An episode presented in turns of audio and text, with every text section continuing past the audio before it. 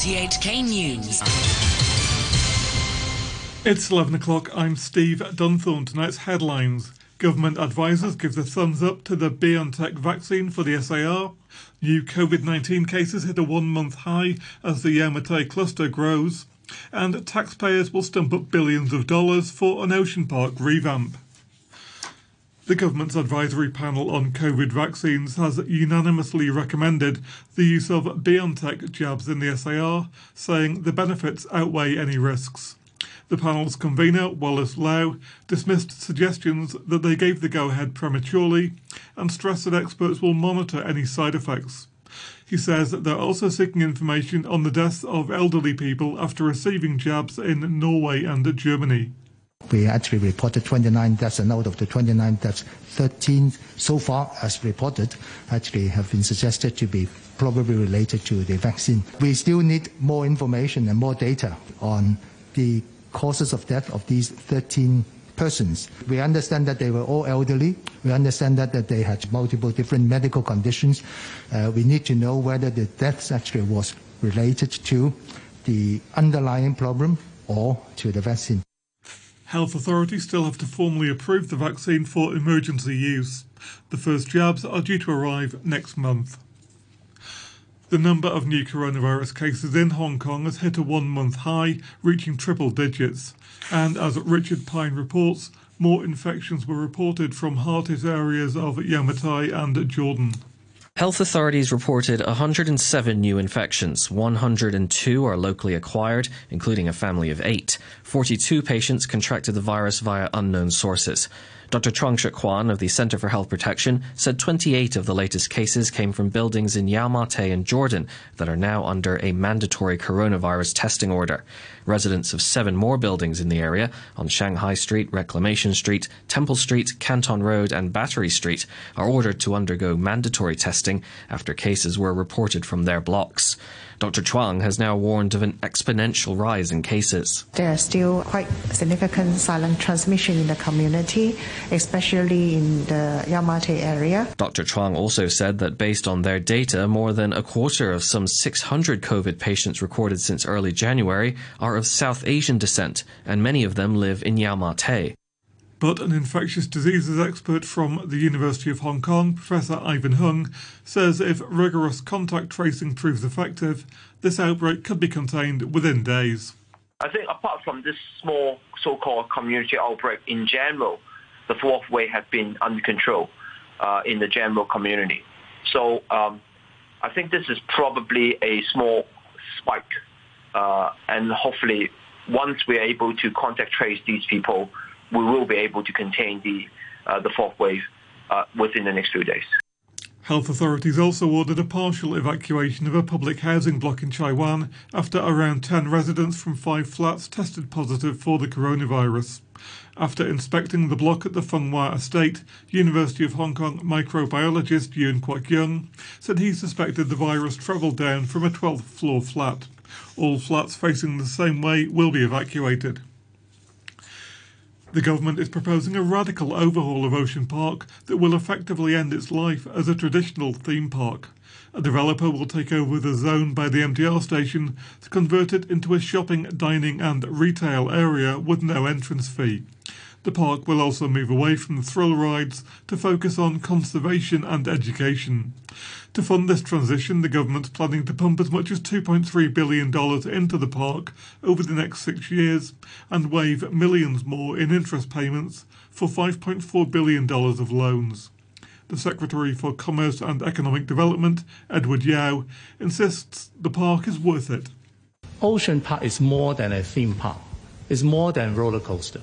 But um, the ingredients that we are going to uh, sort of rejuvenate or bring in new elements are some of the uh, unleashed potential actually equipped by the park. The ideas that being put forward will definitely be better than this status quo. Former chairman of Ocean Park, Alan Zeman, believes Hong Kong people will love the revamped park. Without the mainland, it's still a lot of people, uh, and especially if a lot of it is free and pay as you go. Listen, there's not that much to do in, in you know on on the weekends or when people aren't working, and for families during the weekdays. You know, so I think I think having another area where you can go. Times are tough in Hong Kong right now, you know, and so I think Hong Kong needs something to cheer them up. You're tuned to RTHK. The time is just gone five minutes past 11. Civil service unions say there's concern within their ranks about the implications of a new declaration they'll need to sign in order to stay in their jobs. They want more detailed explanations from the administration on exactly what will be considered a breach of the declaration and therefore grounds for sacking. Candice Wong reports. The chairman of the Federation of Civil Service Unions, Leung Chau-ting, says a few members have already told him they're not going to sign the binding declaration, which states they'll uphold the basic law, pledge allegiance to the SAR, be dedicated to their duties, and be responsible to the government. According to a Civil Service Bureau circular issued last week, they'll face dismissal unless they change their minds. Mr. Leung says only a small number have indicated they'll refuse to make the pledge pledge, but others have raised concerns about it. He wants the government to provide further explanations and the Civil Service Bureau to brief departments on the matter. The Civil Service Secretary Patrick Nip was asked whether civil servants would still be able to take part in peaceful assemblies. Except for certain categories of civil servants coming from certain grades the others are basically can join peaceful protests or demonstrations to expressing the views because as individuals they have such a right. But of course, in exercising these, make sure that it's peaceful, it's lawful, just to make sure that there will not be uh, some conflicts between their role as an individual citizens and their role as a civil servants. The minister was earlier asked by lawmakers if it would be acceptable to take interviews from anti-China media. If you're talking about media that oppose China, he said, then that should be very clear. The answer should be clear enough. He repeated his answer was clear enough when asked if RTHK or the Epoch Times could be considered anti-China. A man who claimed to be a voluntary first aider has been sentenced to four years in prison and fined $5,000 for rioting in relation to a protest in Causeway Bay in 2019. Cecil Wong reports. The district court had earlier found Chan Cho Ho guilty of rioting and possessing an unlicensed radio communication device during the incident on August the 31st. In sentencing, Judge Frankie Yu said the riot that took place on the day involved more than 300 people and lasted for around half an hour. He noted that some Molotov cocktails had been thrown at the scene. The judge said he did not believe that Chan, who was in his 20s, was there as a voluntary first aider as he claimed. The judge said Chan had been wearing protest gear and tried to run away from the police while a companion had attempted to attack officers. The court earlier cleared six other defendants in the case of rioting. Beijing has decided to impose sanctions on US officials, lawmakers, and personnel at non governmental organizations over what the foreign ministry called their nasty behavior regarding Hong Kong. It follows Washington's move to single out six Hong Kong and mainland officials over the arrests of more than 50 pro democracy figures this month over last year's LegCo primaries. The Foreign Ministry said US officials face sanctions over Taiwan too after Washington began lifting curbs on exchanges between US and Taiwanese officials. Richard Pine has details. Beijing had already condemned the US move, which was announced by Secretary of State Mike Pompeo with only a few more days to go until the end of Donald Trump's presidency.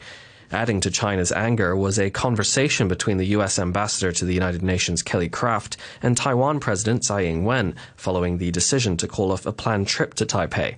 Asked at a daily news briefing how Beijing would follow through on its pledge to make the United States pay a heavy price for its engagements with Taiwan, ministry spokeswoman Hua Chunying said some U.S. officials would face sanctions. She did not elaborate. Last year, China unveiled sanctions on 11 U.S. citizens, including Republican Party lawmakers, after Washington had imposed sanctions on Hong Kong and mainland officials accused of curtailing political freedom in the SAR. It's previously announced sanctions on U.S. companies selling weapons to Taiwan, though it has not been clear how or if they were enforced. Taiwan is considered the most important and sensitive issue in China's relationship with the United States. It's responded to increased U.S. support for Taiwan by stepping up military activity near the island, with its air force flying nearby. More now on COVID 19. And the head of the World Health Organization has said the world is on the verge of a catastrophic moral failure over the way vaccines are being shared out. Speaking at the WHO's executive board meeting, Tedros Adhanom Ghebreyesus said this would lead to hoarding, delay the delivery of vaccines, and prolong the pandemic.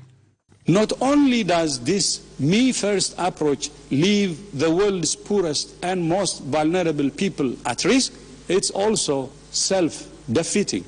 Vaccine equity is not just a moral imperative, it is a strategic and economic imperative. Israel has revealed that it's sharing huge amounts of data with the COVID vaccine making firm Pfizer. From Jerusalem, here's the BBC's Tom Bateman. Israel is still racing ahead in vaccine delivery. More than 2 million people have had at least one jab, accounting for around a quarter of the population. It's released a section of its contract with Pfizer. Parts of the text are blacked out, but it shows how Israel has effectively become a real-time results dashboard for the drug maker. The contract says its goal is to see what proportion of Israel's population needs to be vaccinated to achieve so-called herd immunity.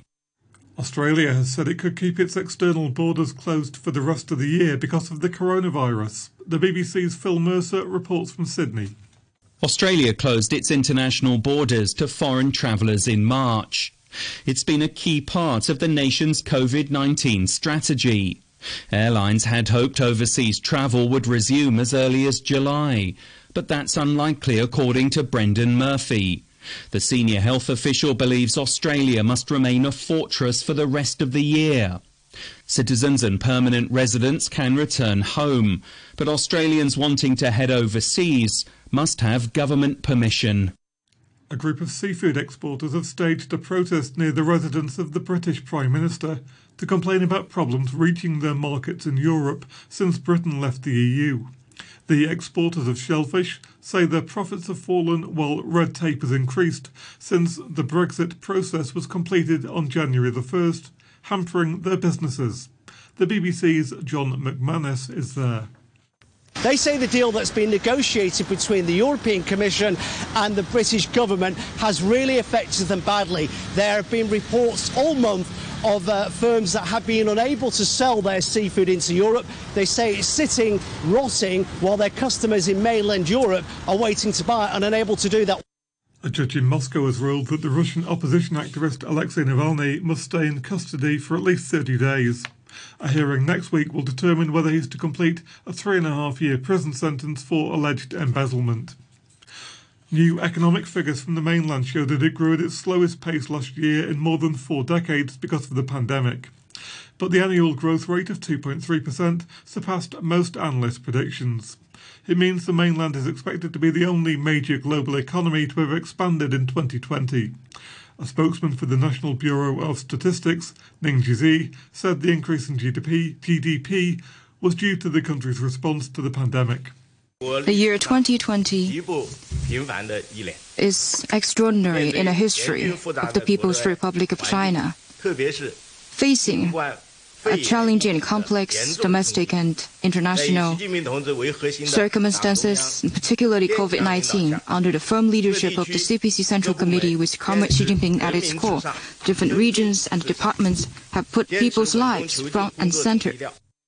In sport, cricket, England have won the first test against Sri Lanka. Batsmen Jonny Bairstow and Dan Lawrence saw the tourists over the line to secure a seven wicket win.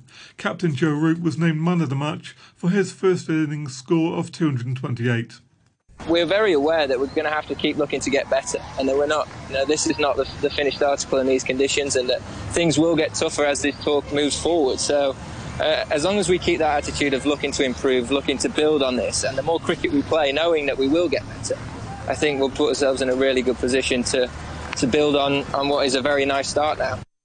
The Australian authorities said there'll be no special treatment for tennis players after four more people connected with the Open tested positive for COVID 19. In all, nine cases have been registered. The state premier of Victoria, Daniel Andrews, said local rules needed to be followed and would not be changed. I know there's been a bit of bit of chatter from a number of players about the rules. Well, the rules apply to them as they apply to everybody else, and they were all briefed on that before they came, and that was a condition on which they came. So when, there's no special treatment here. People are being treated because the virus doesn't doesn't treat you specially. So neither do we. A reminder of our top stories tonight. Government advisors give the thumbs up to the BioNTech, BioNTech vaccine for the SAR. New COVID 19 cases hit a one month high as the Yau cluster grows. And taxpayers will stump up billions for an ocean park revamp. The news from RTHK.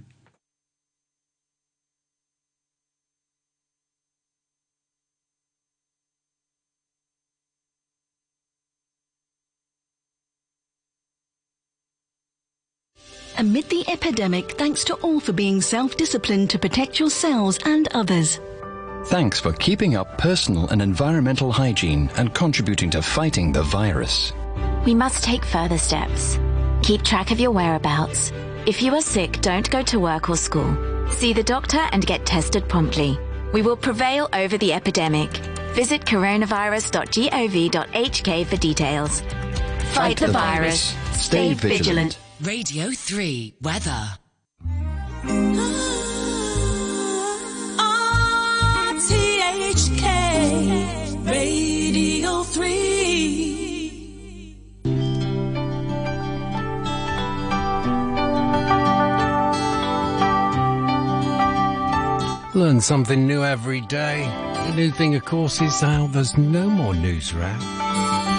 Simon Wilson playing assorted ballads and easy listening take you all the way through till one.